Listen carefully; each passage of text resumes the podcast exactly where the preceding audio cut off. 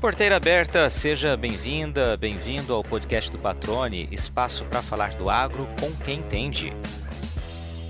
O sucesso da agricultura não pode mais depender apenas do aumento da produtividade e da redução de custos. A afirmação é do nosso convidado de hoje, que chama atenção para um terceiro driver que pode melhorar a rentabilidade no campo: as oportunidades geradas pela busca crescente dos consumidores por alimentos considerados mais saudáveis. Segundo ele, uma tendência que ganha força e anda em linha com a chamada medicina preventiva. Para Tseng Kang, essa nova realidade cria uma alternativa interessante para o campo a produção focada em alimentos com valor agregado. Foi numa viagem a Taiwan, país onde nasceu, que o Kang ficou convencido de que, para manter-se competitivo num mundo em constante evolução, é preciso aprender a enxergar muitos anos adiante e se preparar com antecedência para o que vem pela frente. Desde então, o diretor de pesquisa e novos negócios do Grupo Jacto uma referência em valorização e transformação do conhecimento científico em tecnologias e negócios, tem buscado criar soluções e oportunidades mirando o horizonte daqui a 20 anos. No centro destas inovações está a biotecnologia, área em que o agro brasileiro tem tudo para ocupar lugar de destaque. E ele explica como no bate-papo que já vai começar. Sim, começo aqui te agradecendo por ter aceitado o convite, estar aqui conosco, dividindo um pouco do conhecimento que você tem, né, e que realmente ajuda a despertar o olhar adiante, né. Sobre isso a gente vai conversar ao longo desse bate-papo, mas primeiramente eu quero, como sempre, agradecer ao convidado que está aqui conosco. Te agradeço por estar participando aqui do podcast do Patrone. Seja bem-vindo, tudo bem?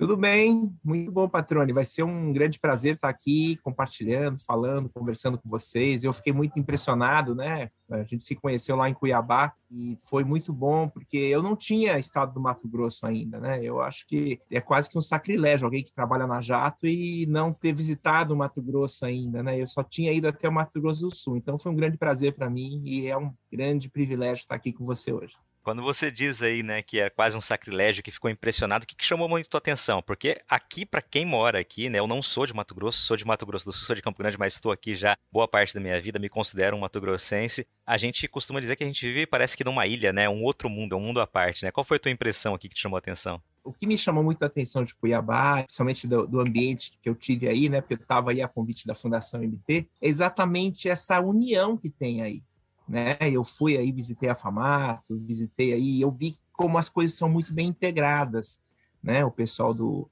do Senai, o pessoal da Fundação MT, com a parte de governo também. Então, eu, eu percebi ali o que a gente chama de uma boa integração, do que a gente chama da quádrupla hélice de inovação. Essa vai ser uma das principais características né, para é, quem quiser inovar, para quem quiser construir um país melhor, né? Essa integração que existe entre governo, academia, entre empresários e a sociedade civil, né? Como a Famato, como o Sebrae, eu visitei aí o Senai, são instituições muito importantes, né? Eu fiquei impressionado não só com os prédios que são muito bonitos, mas principalmente com as pessoas que estão ali, né? E como elas se articulam bem, como elas se integram dentro desse ecossistema. Eu fiquei assim impressionado. Uma coisa que aqui em São Paulo, por exemplo, todo mundo fala de São Paulo e tudo mais, a gente não encontra isso tão bem articulado em São Paulo como eu percebi aí no Mato Grosso. E essa articulação, essa integração, acredito, sejam essenciais, né, para de fato construir um futuro que você vai comentar adiante, né? Exatamente, porque o mundo, a gente vai comentar um pouco sobre isso, o mundo está saindo do que a gente chama de uma economia de ativos tangíveis, né, para uma economia de ativos intangíveis. Né? E a grande diferença, ativo tangível todo mundo sabe, ah, é, o cara tem terra, o cara tem uma mina, tem alguma coisa tangível, né? Que ele explora e, e isso gera valor. É, os ativos intangíveis, basicamente, é conhecimento humano e confiança. São só essas duas coisas que realmente fazem o ativo intangível, né? E eu encontrei, eu vi, né, com, quando eu tive aí em Cuiabá, eu vi exatamente esses elementos que são fundamentais para a construção do futuro, num futuro de ativos intangíveis. Maravilha. Vamos falar bastante sobre isso, mas antes eu queria, Tsen, que você se apresentasse, contasse um pouquinho da tua história, começando lá pelas suas origens. Ah, legal. Então, eu nasci em Taiwan, eu sou de origem chinesa, meus pais fugiram da Revolução Comunista, né? Eles eram de Xangai, aí quando vieram os comunistas, eles saíram de lá em 40. Meu pai saiu em 49, não?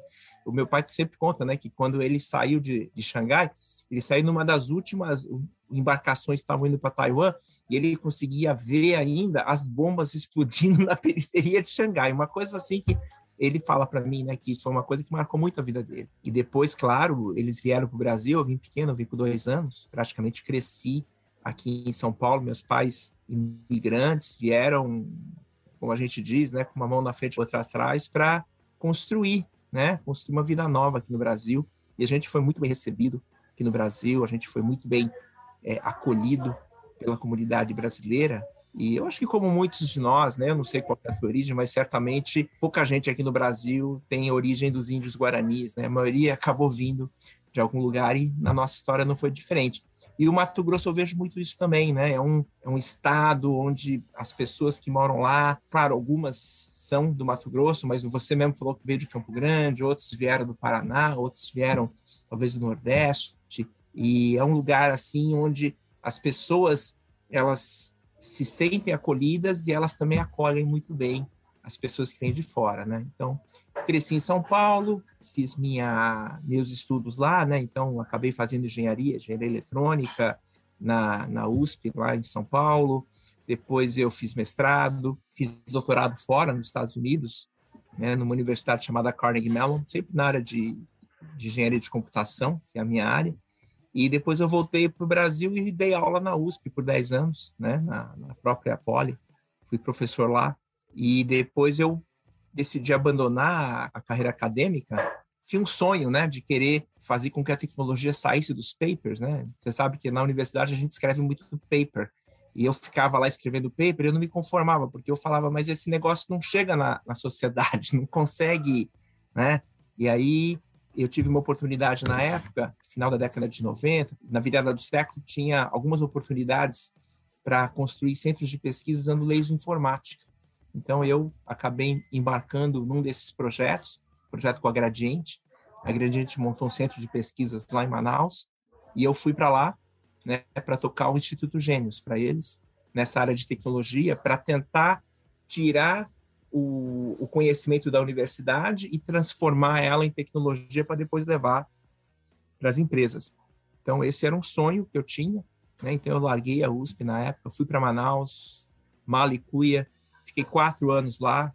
Né? Depois da Gradiente, a Nokia me chamou também, que eles tinham outro centro de pesquisa bem legal também. Eu acabei passando uma temporada lá com os finlandeses também. E em 2004 é que eu vim para Pompeia, né? Eu vim para Jato, a Jato também estava num processo um pouco diferente. Né? Nessa época, a Jato já tinha um centro de pesquisa, já tinha bastante tecnologia. A Jato já era uma empresa que, uma das top 10 no Brasil que mais patenteava, então isso me chamou muita atenção, né?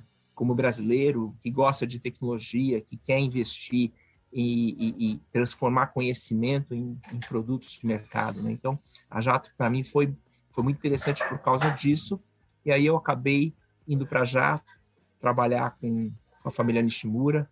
E estou há 18 anos aqui já. Tem sido um, um grande privilégio para mim trabalhar numa empresa brasileira que realmente acredita e investe é, em tecnologia, e não só tecnologia, mas eles realmente investem toda a cadeia, né? Já tem essa pegada de investir desde a universidade até chegar lá no produto final. Realmente, né? Todo mundo que fala da Jacto realmente traz essa esses elogios nessas considerações da importância do papel que desempenha e de como uma empresa enxerga o futuro, né, investindo, patenteando e olhando sempre adiante. Isso é fundamental em quaisquer atividades, ainda mais uma atividade como o agro, né, que realmente respira tecnologia e desenvolvimento sempre, né, Edson? Com certeza. O agro brasileiro hoje ele é altamente tecnificado, altamente tecnificado, tem muito conhecimento e o Brasil tem tudo para realmente é, mudar de patamar. Né? A gente fala que o Brasil, durante muito tempo, foi uma barriga de aluguel. O que, que significa isso, barriga de aluguel? onde a tecnologia da semente não é nossa, a tecnologia dos insumos não é nosso, fertilizante a gente descobriu recentemente que também não, não é daqui, a gente importa 90%. Quer dizer, o Brasil literalmente é, do ponto de vista do, do, papel dele no agro, não que ele seja menos importante, né? É muito importante o que a gente faz, a gente produz muito alimento, mas a gente acaba pegando muita tecnologia de fora e a gente acaba fornecendo bastante que a gente chama de terra, água, sol, né? E gente. E aí, nessa área, eu acho que a gente tem bastante know-how já, que é o know-how de gestão. As nossas fazendas, por vista de gestão, são muito bem geridas, né? os nossos negócios muito bem geridos, mas a gente poderia agregar mais tecnologias nos maquinários, nos insumos, nas sementes, nos fertilizantes. Eu acho que é esse é o caminho que o Brasil está indo agora. O Brasil vai passar por uma fase agora muito interessante, onde a gente já tem uma agricultura muito competitiva e a gente vai poder agregar mais valor para ela, né? Trazendo essas tecnologias e produzindo essas tecnologias aqui no Brasil, né? E a gente vai comentar um pouco sobre isso, principalmente essa oportunidade do biodigital que a gente tem batido bem forte aqui, né? Que essa é a oportunidade que a gente vê que vai ser uma virada nessas tecnologias e a gente vai poder trazer bastante valor agregado aqui do Brasil. Ótimo. Antes da gente entrar nesse tema que é interessantíssimo, que inspira muito, uh, não vou dizer preocupação, agora é uma transformação muito grande e eu vou deixar nosso ouvinte aqui curioso, porque a gente já vai falar disso, mas eu queria trazer dois pontos aqui importantes nessa sua fala quando você traz a sua introdução. Uma hora que você diz que sentia falta né, de levar para as empresas, levar para a sociedade aquele conhecimento que ficava reprimido ou ficava ali dentro da universidade, né, nos papers, na comunidade científica. Esse é um ponto, né? Realmente isso me faz compreender quando você diz isso que a gente tem muito conhecimento que realmente está lá restrito a uma comunidade que entende aquele conhecimento, mas fica ainda esse gap né, de levar adiante. Acho que isso é em todas as áreas da ciência, a gente percebe realmente que é isso. Eu queria que você comentasse um pouco sobre isso. E o outro ponto é a tua ligação com a agricultura, né? Você narrou a tua história inteira. Eu entendi que foi só a partir da Jacto que você começa a se relacionar com o campo, com o agro? Na verdade, antes da Jato, em 99, eu passei uma temporada na Ferronorte. Eu estava na Poli ainda, aí eu estava dando consultoria para uma empresa, uma empresa de logística, e aí essa empresa resolveu me chamar para ser o gerente de telecomunicações deles. Eu passei um ano nessa empresa e foi lá a primeira vez que eu visitei o Mato Grosso do Sul, né? Porque a gente quando é muito paulistano, a gente fica ali São Paulo, Campinas, São José dos Campos, naquela, naquele miolinho ali, né? E eu não conhecia muito o Brasil. E foi essa experiência minha com a Ferronorte que eu comecei a conhecer um Brasil que eu não, não enxergava. Né? Então, foi a primeira vez, por exemplo, que eu fui para Alto Taquari, foi inclusive embarcado num trem da Ferronorte. Eu cheguei a pegar o trem lá de Alto Taquari até o Porto Santos, né? de trem, né? lá na cabine do maquinistas, pra gente, porque a gente tinha que conhecer toda, toda a linha, né? Eu tinha que conhecer a realidade, passando por aqueles inclusive por aquelas favelas tem na chegada lá na Baixada de Santista, né? Onde o trem passa a 10 centímetros do barraco do, do sujeito, né? Então, é, foi a primeira vez que eu fui e eu me apaixonei. Eu vi, uau, que, que lugar maravilhoso. Eu conheci aquelas, aquela região de Chapadão do Sul, onde tem né, todas aquelas, aquelas plantações de soja. Ah, então, eu, assim, a minha primeira experiência com agro, na verdade, não foi na Jato. Né? Só que depois eu acabei indo para é, lá para Gradiente, fui tocar o centro de pesquisas, e aí sim, na volta eu falei, não, eu acredito que o lugar onde eu vou conseguir levar tecnologia da universidade para a empresa vai ser na agricultura. Né? E aí foi quando eu fui para Jato e estou aqui há 18 anos. Na verdade, é um grande privilégio meu, né? porque eu pude ver o meu sonho se concretizar numa empresa brasileira né, de empresa que realmente investe desde o conhecimento científico lá na universidade, leva isso até né, o produto final, até o produtor, e isso para mim é, é, é, fantástico.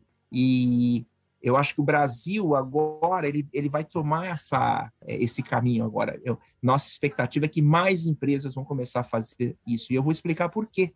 Porque o Brasil hoje quando a gente olha do ponto de vista de publicação de papers, né, de artigos científicos, nós somos 13 terceiro no mundo. O Brasil é uma potência. O Brasil produz mais de 2% de todos os artigos científicos, quer dizer, todo o conhecimento no mundo vem do Brasil. Mais de 2%. É 13 terceiro Brasil em todas as áreas do conhecimento, vai desde matemática, biologia, vai tudo. Quando você pega uma área, por exemplo, como agronomia, que é onde o Brasil é muito bom, nós temos universidades excelentes no Brasil, o Brasil é terceiro no mundo. Só perde para a China, que é o número um, Estados Unidos, que é o número dois, e o terceiro maior produtor de conhecimento em agronomia no mundo é o Brasil, né? E a gente não sabe disso, nós como brasileiros não sabemos disso, certo? E a gente continua importando né, produtos e tecnologias de fora, quando a gente poderia pegar esse conhecimento científico e aplicar ele e trazer ele e aquilo se tornar valor para nossa sociedade. E quando você fala de agricultura tropical, né? Porque a agricultura ainda tem disso, né? Tem o que a gente chama de agricultura tropical. Aí o Brasil é o número um. Não tem nenhum país que entenda mais de agricultura tropical do que o Brasil. Então, eu tô, eu tô falando, né? Por isso que eu acredito tanto no Brasil, eu acredito tanto é, na pesquisa brasileira, eu acredito tanto nas empresas nacionais, né? Principalmente o setor agrícola, porque não tem ninguém que produz mais conhecimento que a gente em agricultura tropical. Então, nós temos que pegar esse conhecimento e converter ele em riquezas para o país. Excelente, excelente, Tsen. Que bacana, cara. Olha quantos dados interessantes que você trouxe. Confesso que não sabia. Você viu meu rosto aqui, né? De um espanto positivo, né? O que realmente alimenta todo essa, esse otimismo que você tem. Mas é claro, é preciso trabalho, né? Para transformar todo esse conhecimento em resultado prático e que chegue realmente onde ele precisa. Você já visitou uma sementeira de soja?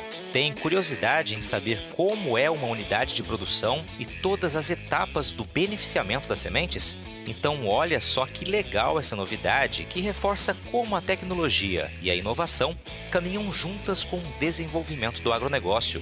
Uma empresa de produção de sementes sediada em Mato Grosso acaba de lançar uma plataforma de visita virtual que vai te levar para dentro da sementeira sem que você precise sair de casa é a AgroSol 360. Com ela, você pode fazer um tour completo pelas instalações da empresa, como unidade de beneficiamento, laboratório, canteiros de emergência, estações de tratamento de sementes e armazéns. Olha, eu fiz essa visita virtual e sou testemunha de que a experiência vale muito a pena, viu? E olha que legal!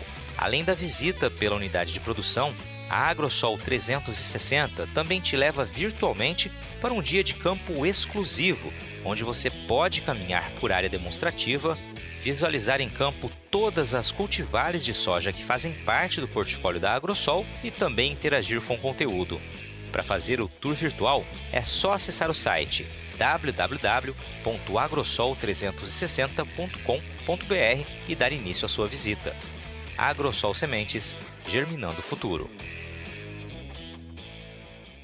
Vamos entrar no tema agora realmente desse bate-papo, que é o biodigital, a convergência biodigital, os bioinsumos, né, que é um assunto que você tem tratado e realmente sendo muito ouvido sobre isso, que é um assunto não do futuro, mas do presente, né? Esse assunto, como é que eu explico isso, né? Eu sempre gosto de olhar para a história, eu sempre fui uma pessoa que gostei muito de história, né? Então, quando você olha para a história da humanidade, e principalmente depois da Revolução Industrial, nós estamos falando aqui de 1700 para cá, certo? Você vai perceber o seguinte: durante a Revolução Industrial, a primeira fase da Revolução Industrial foi uma revolução da física. Então, máquina a vapor, máquina de combustão, fenômenos físicos, como, por exemplo, produção de metais, né, siderúrgicas, isso foi tudo durante o que a gente chama de 1700 até 1900. 200 anos aí de revolução industrial baseada em fenômenos físicos. Eletricidade foi descoberta nessa época, então muita física. Depois, você tem um período que vai desde a Primeira Guerra Mundial, né, até mais ou menos década de 80, 90, que foi a revolução da química, né? Então, plásticos, explosivos, um monte de, né? Então, muita evolução baseada na química, plásticos, vidros, novos materiais, compostos químicos. E a agricultura, ela acompanhou exatamente esse mesmo fenômeno. Né? Se você olhar lá atrás, a agricultura começou com arado, coisas que eram físicas, né? Enxada, coisas assim. E depois o, a agricultura ela se tornou muito química, com inseticidas, pesticidas, fertilizantes químicos, NPK. Né? Então, a agricultura ela também seguiu essa mesma tendência, saiu do físico para químico, e hoje, no mundo, a revolução é biológica. Tá? O que, que significa isso? Revolução biológica? É a biologia. Né? Hoje, a, a próxima grande fronteira é biológica. Então, eu sempre falo assim, né? Física, comparado com química, é muito mais simples. Né? Física, eu, eu sou engenheiro, porque eu gostava de física. Né? Eu sou um cara que tem a cabeça muito limitada, então eu, eu preciso de coisas simples. Então, eu falava assim: você tem uma equação lá, F igual a MA, né? Que é a força igual a massa vezes a aceleração. Pronto, três letrinhas, você já conseguia definir um fenômeno físico, né? Eu nunca me dei bem com química. Por quê? Eu não conseguia, principalmente química orgânica, eu não conseguia entender aquele monte de carbono, hidrocarboneto. Aí você mudava lá um carbono de lugar e o negócio já mudava tudo. Eu falava, gente, isso aqui não é, não é para gente normal, né? Mas a química é muito mais sofisticada, é muito mais complexa que a física. Então, a revolução química aconteceu no século passado, né? Agora nós estamos na era da biologia. Por quê? Porque a biologia é a coisa mais sofisticada que tem. Se você pensar, comparar física, química e biologia, biologia é um negócio para doido. Toda essa questão da revolução da genômica. Né? Eu converso muito com pesquisadores da USP, pessoal da Unicamp, da Unesp, e o que, que, eles me contam? Eles me contam assim, ó, quando você está falando de genômica, né, você pode ter a mesma sequência daquelas quatro letrinhas, né, aquela C, G, A e tal. Então, você pode ter a mesma sequência, só que a forma como você torce aquele cromossomo, se for, pro, se for torcer para a direita, é uma coisa, se for torcer para a esquerda é outra. Quer dizer, é um negócio altamente sofisticado. Não é para gente normal aquilo lá, mas é isso que o Brasil hoje é, é muito bom. O Brasil construiu uma infraestrutura para essa área de biológicas, para estudo de proteínas, para estudo de DNAs, que é uma coisa fantástica, né? Uh, não sei se você já ouviu falar, tem um laboratório lá em Campinas chamado Sirius. O Brasil investiu um bi e meio. Nós temos o maior acelerador de partículas do mundo no, no hemisfério sul. Só o, o da Suíça lá, o CERN é maior que o nosso hoje, mas durante um tempo o nosso foi maior que o deles. E isso tudo por quê? A gente precisa entender por que, por que, que a gente, o governo gasta um bi e meio de dólares para montar um acelerador de partículas. Isso aí é para estudar proteína, é para estudar composição de moléculas. Isso é tudo ligado à biologia. Né? Então, nós temos infraestrutura, nós temos gente muito boa no Brasil, muito competente nessa área hoje. Tá? E o que a gente precisa é trazer isso para os negócios, transformar esse conhecimento científico que a gente tem, esses cientistas e essa infraestrutura toda que a gente construiu, transformar isso em negócios, tá? E quando a gente fala de biologia, por que, que a gente fala de biodigital, né? Porque é a combinação de duas coisas: biologia, que é uma coisa super complexa, e toda a tecnologia digital. Você hoje não consegue trabalhar com biologia se ela não tiver associada ao digital a informática. Né? Tanto que tem áreas, por exemplo, chamada bioinformática. O que, que é isso? É uma área da biologia, da informática que é totalmente voltada para uso dela em biologia, porque é um negócio tão complexo que você criou uma área nova de conhecimento chamada bioinformática.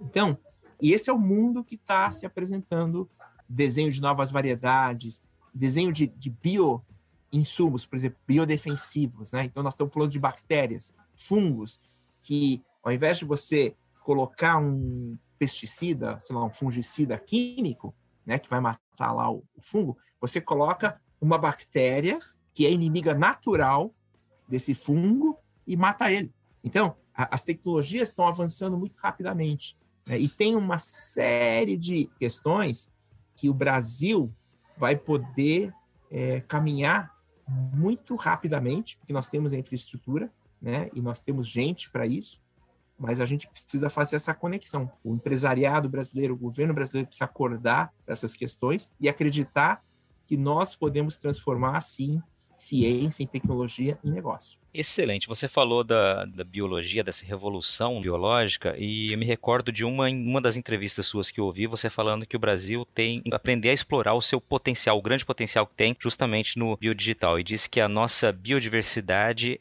é para nós brasileiros, é para o Brasil o que o petróleo é para os árabes, por exemplo. Queria que você explicasse isso. Isso, exatamente. Isso aqui é uma coisa que também eu aprendi com alguns pesquisadores, né, amigos meus que, que trabalham nessa área. Eles me falam que o mundo, vamos pegar o mundo todo, né? No mundo todo, a conta é mais ou menos a seguinte: três quartos da biodiversidade do mundo está em clima tropical e um quarto está em clima temperado. Isso aí, acho que qualquer aluno de colegial vai entender que por que, que isso acontece, porque o clima tropical é muito mais rico, tem muito mais vida, tem muito mais vegetação, tem muito mais animais, insetos, né? Então, e desses três quartos que estão em clima tropical, um terço está no Brasil. Então, o Brasil tem hoje as maiores reservas de biodiversidade do mundo. E por que, que isso é importante nessa revolução biológica? Né? Por que, que isso é importante? Porque muitos dos, dos biofertilizantes que a gente vai descobrir, os bioinsumos, né, biopesticidas, muitos deles você vai descobrir da própria natureza. Você vai lá na natureza, você vê a interação da ecologia lá, aí você descobre, opa, se eu pegar essa bactéria aqui e colocar ali, ela vai produzir tal efeito. Se você nem tem a biodiversidade, você não consegue descobrir nada. Esse é o potencial. Então, o Brasil, além de nós já termos, nós temos uma agricultura que é tropical certo? Então, isso já diferencia a gente, por exemplo, de Rússia, de China, de Estados Unidos, de Canadá e Europa em geral, que são agriculturas tip, tipicamente de clima temperado, né? Então, uh, isso a gente descobriu, por exemplo, no plantio direto, né? É, não sei se você sabe, mas antigamente, quando não existia plantio direto, essa técnica do plantio direto, a gente pegava e também arava a terra aqui no Brasil, né? E por quê? Porque eles copiavam a tecnologia que vinha lá da Europa. Na Europa todo mundo arava a terra, certo? Então, vamos fazer agricultura no Brasil, vamos arar a terra, né? Só que ninguém se perguntava por que, que eles aravam a terra lá na Europa. Eles aravam a terra, por quê? Porque a terra ficava congelada no inverno. E quando você ara a terra, você, na verdade, está quebrando aquela camada de gelo que fica no subsolo para que aquilo derreta e você possa plantar mais cedo. E era essa a razão. Né? E aqui no Brasil, a gente começou a arar a terra, começou a arar a terra, e aí a gente, durante muito tempo, a gente perdeu né, muita terra no Brasil, virou deserto, porque se ara a terra, chove, lava tudo, lixivia, né? Então, o deserto aqui, um monte de problemas dessa área aí. No Brasil inventaram o plantio direto. E hoje o plantio direto no Brasil ninguém discute mais, certo? Mas o problema é que esse mesmo tipo de efeito, quando a gente começa a falar de agriculturas biológicas, vai ter o mesmo tipo de, de questão, né? Imagina, o cara inventa lá um, um bioinsumo lá, qualquer um, lá na Finlândia. Ele vai trazer aqui Brasil, das duas uma, ou não vai funcionar, ou pode causar um desastre ecológico.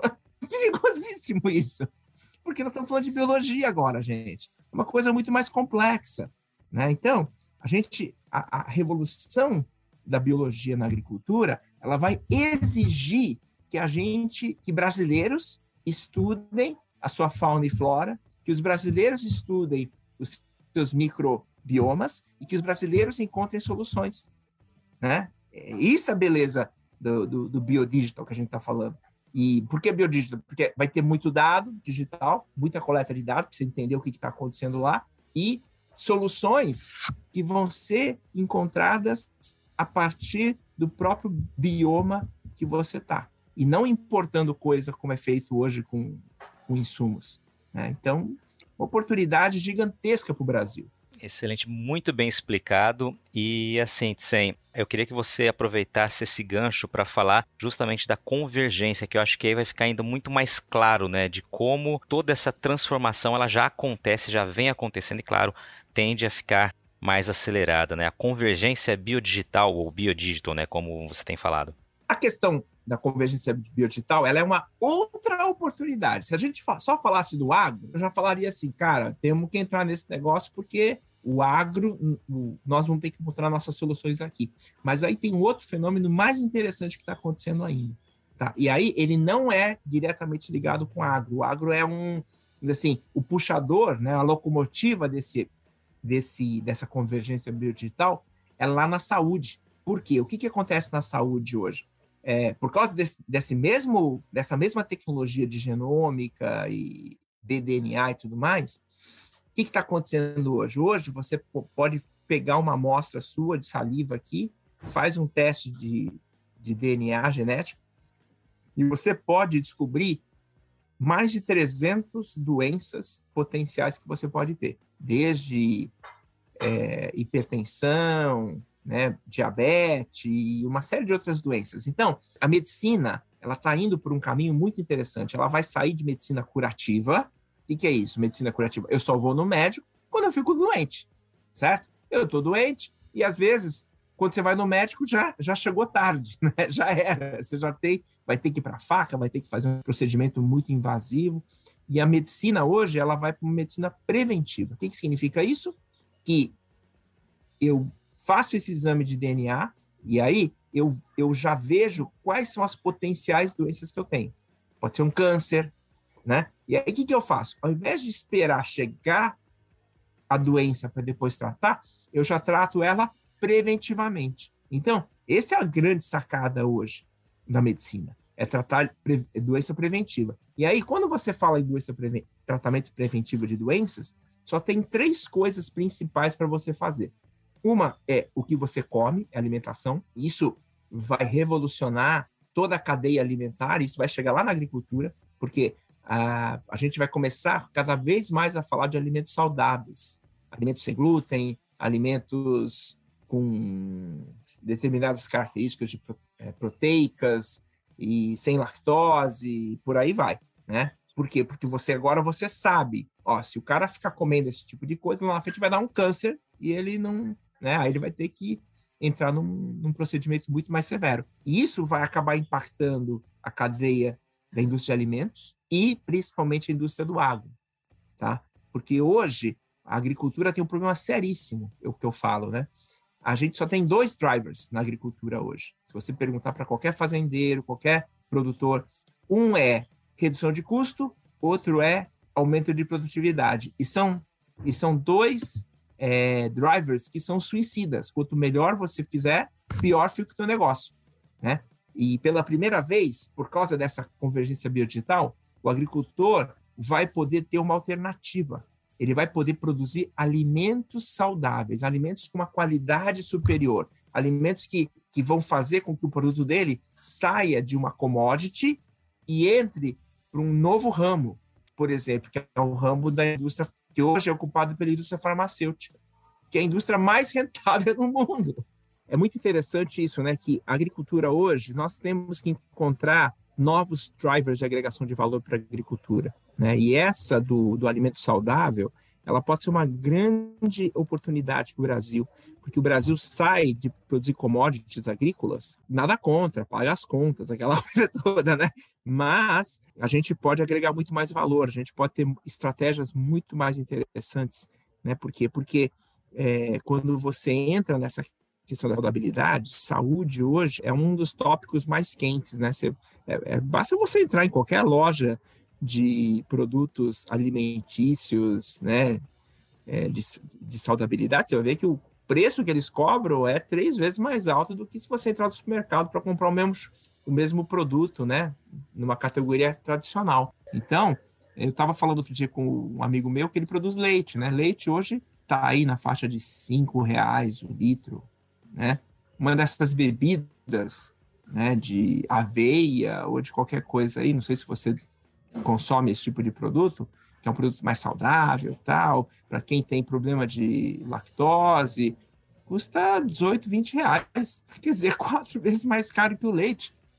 É um negócio, né? leite, gente, tem que, né? imagina o trabalho que não dá, você tem que criar uma vaca, né? E o outro é você pega aí da natureza, aí pega algum, um, umas castanhas, algumas coisas, bate lá e vende. 20 reais. Então, é muito caro.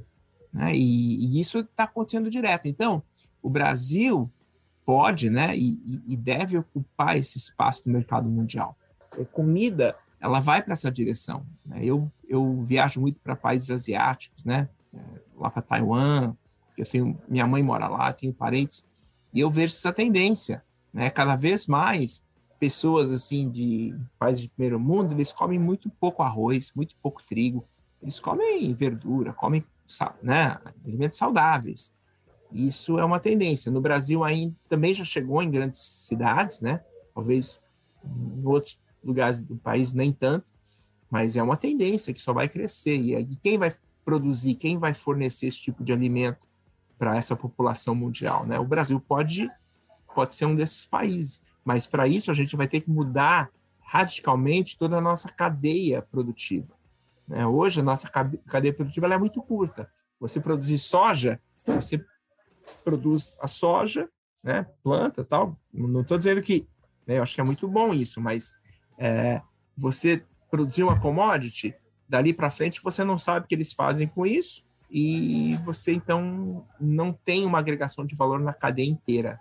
Né? E o Brasil poderia e deveria fazer isso. Né? A gente a gente agrega muito pouco valor para os nossos produtos agrícolas.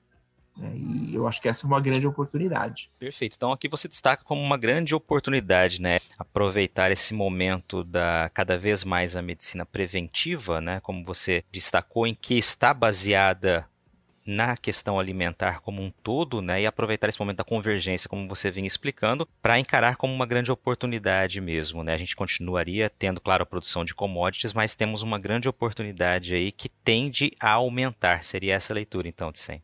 Isso. E o Brasil é o único país no mundo que eu possa aumentar a produção agrícola, expandir essa produção sem desmatar nada. Então a gente tem a gente tem essa é, é, essa oportunidade que outros países não têm, né? Na verdade, a, a estratégia da China é muito clara. Hoje a China quer prefere produzir produtos alimentícios de alto valor agregado, né? Eu sempre conto essa história só para como parâmetro, né? toda a exportação de soja brasileira, pegar toda a exportação de soja brasileira que vai para a China, né, o valor é menor do que o mercado de alho chinês. alho, né? Por quê? Porque alho, se você pegar produção de alho por quilo, o alho deve, vai valer aí 10 vezes mais que a soja, né? Então, o chinês prefere que a gente produza soja e eles produzem alho, né? e então nós temos que entender isso. Nós temos que saber como é que as estratégias no mundo são feitas. E tudo bem, a gente vai vender soja para eles, mas a gente pode vender outras coisas de maior valor agregado. Né? Esse que é o ponto. E a gente precisa pensar sobre isso, né? E para mim a grande oportunidade está exatamente nas viradas. Como nós estamos saindo de uma agricultura química indo para uma agricultura biológica, toda vez que tem virada, a gente fala assim: é, zera a corrida, né? Porque mudou a tecnologia, todo mundo volta para o zero, né? Ah, eu, eu, eu sou uma grande produtora química, uma BASF e tal. Cara, quando muda a tecnologia vai para biologia, meu, você é igual a todo mundo, porque também, você também vai ter que aprender a fazer. Então, já que está zerando a corrida, o Brasil tinha que se organizar melhor e dar uma largada forte agora nessa corrida biológica. Esse é o ponto que, que a gente bate tanto. Era essa próxima pergunta que eu lhe faria, né? Que eu vou lhe fazer, que é exatamente como estão nossos esforços, não só do ponto de vista governamental, mas empresarial, para que de fato a gente possa avançar nessa nova era que você destacou, nessa nova revolução. Então, eu vejo assim, né? Existem lugares que estão mais conscientes disso e lugares talvez que têm uma consciência menor, tá?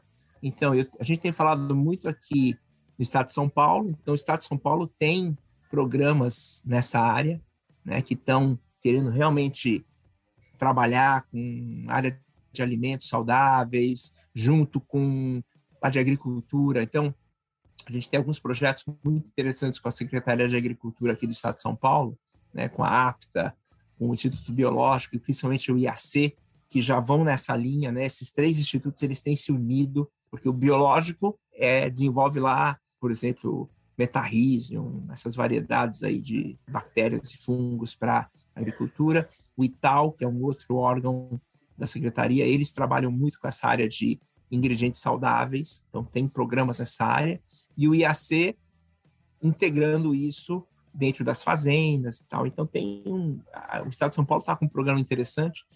O Paraná, eu vejo que também tem programas interessantes. A gente tem participado de um programa chamado Vale do Genoma. Lá o foco deles é mais a área de genômica mesmo, porque eles já têm muita pesquisa na área hoje nas universidades paranaenses, então eles querem aproveitar isso melhor. Né? Eles trabalham muito para a saúde é, e querem expandir isso também para a área de alimentos e quem sabe chegar até na área agro. O Paraná também é um grande estado agrícola, né, produtor agrícola. E eu vejo que agora o Mato Grosso também é um estado que está começando a acordar para esses temas, né? A gente foi aí, conversou com o pessoal da Fundação MT, falamos com o pessoal do AgriHub. Eu estou vendo esse despertamento começando a acontecer no Mato Grosso. E não tem jeito.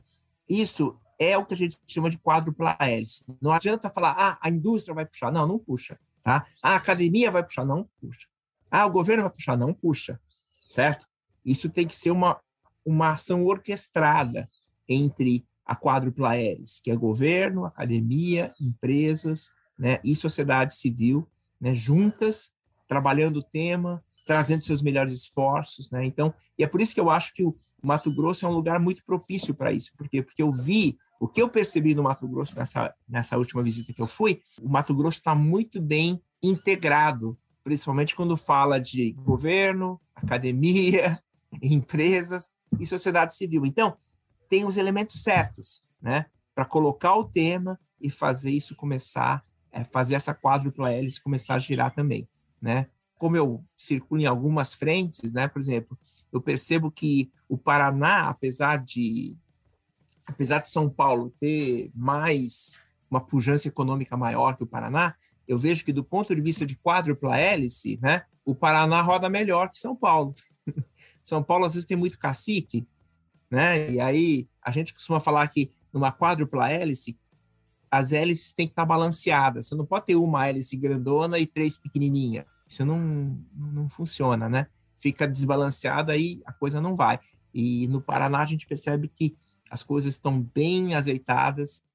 São Paulo, o pessoal do governo puxa mais, né? As empresas participam menos e eu percebo que isso é, é difícil aqui no, no estado de São Paulo, né? Porque, porque as empresas são muito competitivas, né? Então tem aquela coisa, ah, se uma empresa tá, eu, eu não quer entrar.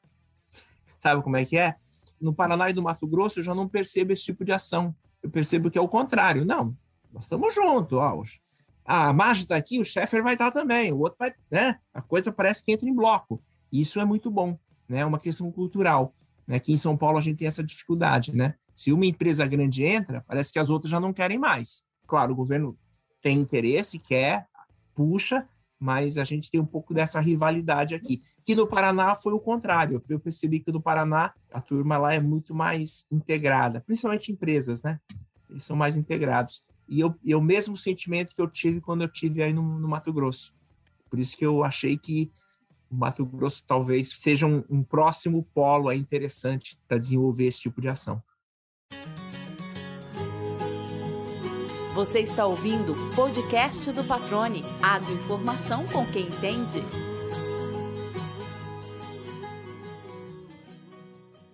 Agora, Tsen, é, aquele produtor rural, agricultor ou pecuarista que está ouvindo aqui, está ouvindo você trazer tantos conceitos né, e tantas análises, qual o recado que você dá para esse produtor rural, né? O que, que ele deve estar tá atento a partir de agora, a partir desse momento ou a partir de ontem, né? A boa notícia que eu trago né, para os produtores rurais é que essa convergência biodigital vai abrir, sim, uma alternativa para aqueles dois drivers atuais que a gente tem na agricultura, né? Inclusive a Jato também, quando eu falo assim, a Jato vive dessa, dessa, desses dois drivers, que é aumento de produtividade e redução de custo.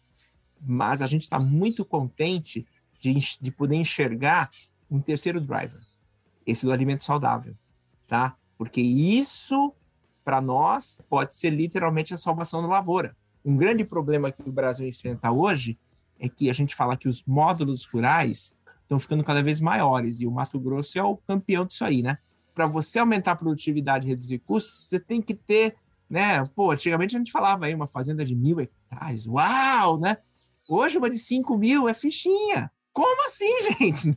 Falando de 20 anos para cá. Por que isso? Por causa desses dois drivers. Agora, se a gente coloca essa questão da saudabilidade, agregação de valor, com outras questões que não só produtividade e redução de custos, o agricultor ele, ele vai começar a focar num outro tipo de indústria. Os conceitos vão ser diferentes.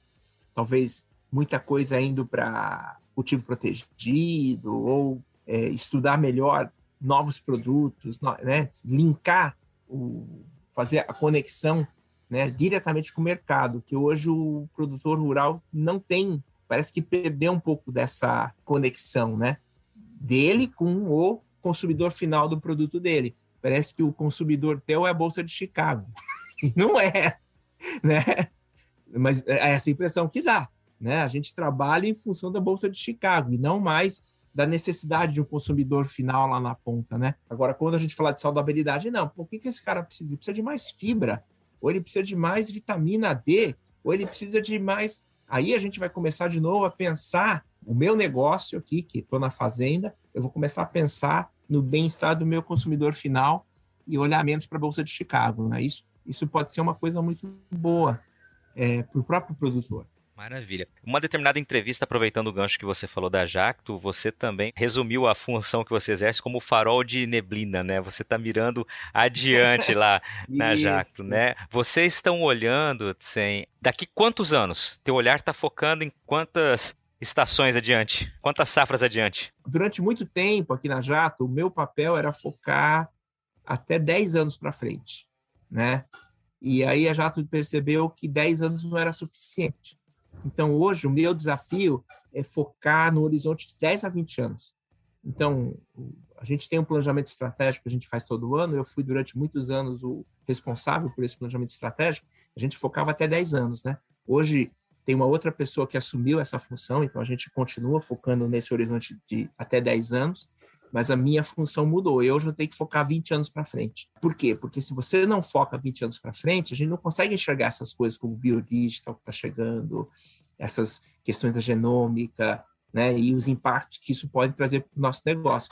E aí, pode ser tarde. Esse é o problema, né? A gente fala ser pego de calça curta, né? Não que a gente, né, nem tudo que a gente prevê, nem tudo que a gente olha para frente, a gente vai acertar, né? Mas a gente tem que estar pelo menos olhando e se preocupando com isso. Porque hoje, você pegar uma multinacional, eles estão olhando para isso. Então, as empresas nacionais também têm que olhar. Se a gente não olhar, a gente vai ficar para trás, né? Mais que 20 anos é difícil de enxergar. Não tem. Acho que não tem ninguém com bola de cristal para olhar mais que 20 anos. Mas até 20 anos tem gente olhando. E a gente hoje, aqui na Jato, a gente tenta fazer esse papel também.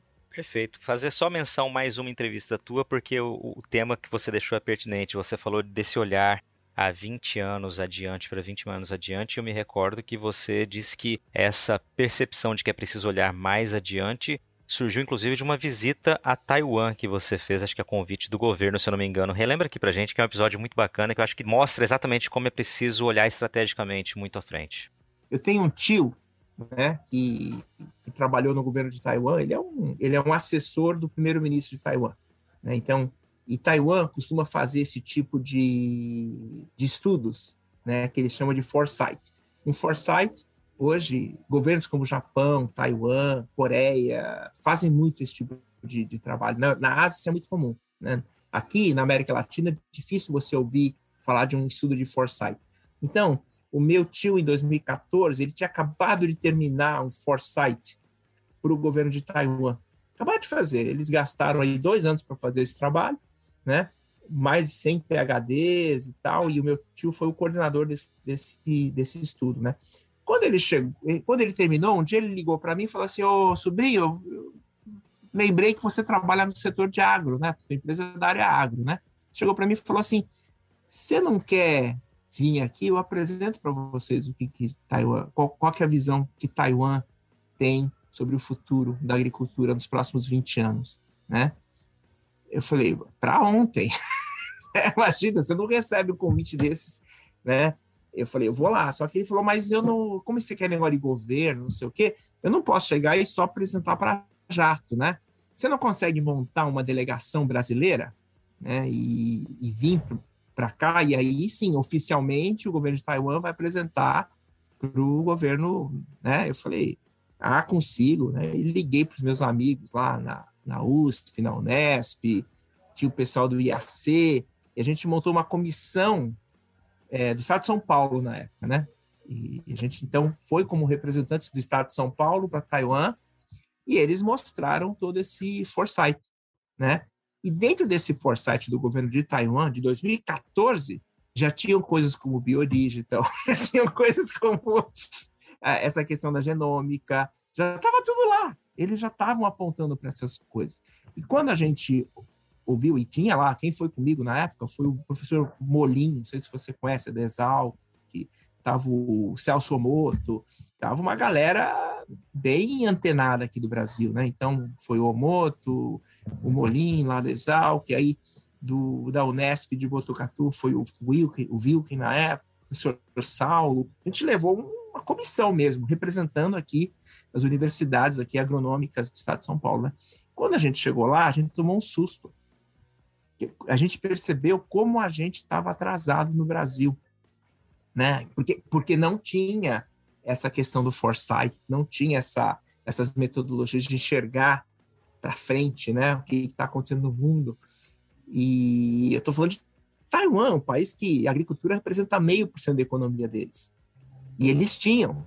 E a gente aqui no Brasil, onde a economia brasileira, o, o, o agro representa, sei lá, uma enormidade, né? 25% aí da, do, do PIB, sei lá quanto de exportação, e a gente não tem, né? Então, a gente percebeu quanto que a gente estava precisando desse tipo de coisa. E foi aí que a gente, aqui na Jato, a gente começou a migrar, falou assim, opa, a gente precisa colar nesse pessoal que, que sabe fazer esse tipo de, de, de visão, né, de foresight de 20 anos, e aprender. E aí a gente começou a fazer um pouco aqui também, né? Claro que a gente não tem condição de fazer o que o governo de Taiwan faz, o governo da Coreia, o governo do Japão. Mas a gente cola neles, né? A gente vê o que, que eles fazem. O governo chinês faz muito isso também. Então a gente cola neles, vê o que, que tem e depois a gente tenta trazer para a nossa realidade aqui do Brasil. Maravilha, Tsen. É, eu pedi justamente para que você trouxesse essa recordação, porque acho que é muito emblemático, né? Você disse, 2014 já estavam trazendo temas aí que você tanto destacou hoje, né? Então é um olhar estratégico e sempre com aí uma lacuna de duas décadas, um olhar diante de duas décadas, um farol de neblina muito bem regulado lá para frente. Então, eu tive, eu tive acesso recente aí, algumas informações de um foresight que os caras de, da China estavam fazendo, né? E a China, eles estão prevendo que até 2050 eles vão ser é, autossuficientes na produção de soja.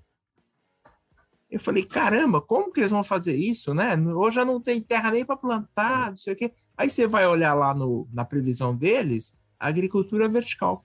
Então, eu falo assim, se a gente não tiver acesso a esses foresights, né? Como o da China, como daqui a pouco, imagina, a, a China vai ser autossuficiente de, em produção de soja, nós vamos vender soja para quem? então, nós temos que ter as nossas estratégias. Eles têm as deles. E é, e, e é, muito claro o que eles vão fazer, né? Nós temos que saber o que, que eles estão planejando, nós temos que olhar o que, que esses caras estão pensando, nós temos que desenvolver os nossos próprios pensamentos também, porque senão a gente pode ser pego no contrapé. Imagina o tamanho da encrenca para um estado como Mato Grosso se a China se tornar autossuficiente na produção de soja usando tecnologia de fazendas verticais. Complica, hein? Complica e, e assim, 2050 é logo ali, né? É logo ali. Por isso que eu falo, olhar 20 anos para frente hoje é necessário. A gente não enxergava isso antes na Jato. A gente achava que olhando 10 já estava muito bom, né? E de repente a gente percebeu que não estava. É um desafio. O mundo hoje é um desafio, né? Perfeito. Sem, te agradeço, cara, por bater esse papo bacana. Aprendi muito, tenho certeza que quem está nos ouvindo também aprendeu bastante. Foi uma honra ouvi-lo, né, aproveitar desse teu conhecimento, dessas provocações que você lançou aqui. Acho que foi muito oportuno e te agradeço mesmo por dedicar esse tempo a dividir todo esse conhecimento e esse olhar adiante. Obrigado, viu? É um grande prazer a gente estar aqui dividindo, né, com nossos amigos aí do Mato Grosso. A Jato né, é um, é, tem um apreço muito grande aí pelo, por todo o estado, né, pelos amigos que a gente tem aí, nossos parceiros. Então é um grande prazer e a gente está junto porque a gente precisa construir esse país, né? Tem muita coisa para a gente fazer junto aí e nós estamos juntos mesmo. E aí, gostou do bate-papo? Então dá aquela força e compartilhe essa entrevista com os seus contatos. E olha, aproveita para mandar aquele feedback dizendo o que você está achando do podcast do Patrone. Pode criticar, elogiar, sugerir temas e pessoas para dividir boas histórias aqui nos próximos episódios. É só enviar uma mensagem lá no Instagram para @luispatrone que a gente troca uma ideia, viu? Então, gente, sucesso da porteira para dentro, força e fé da porteira para fora e vamos que vamos.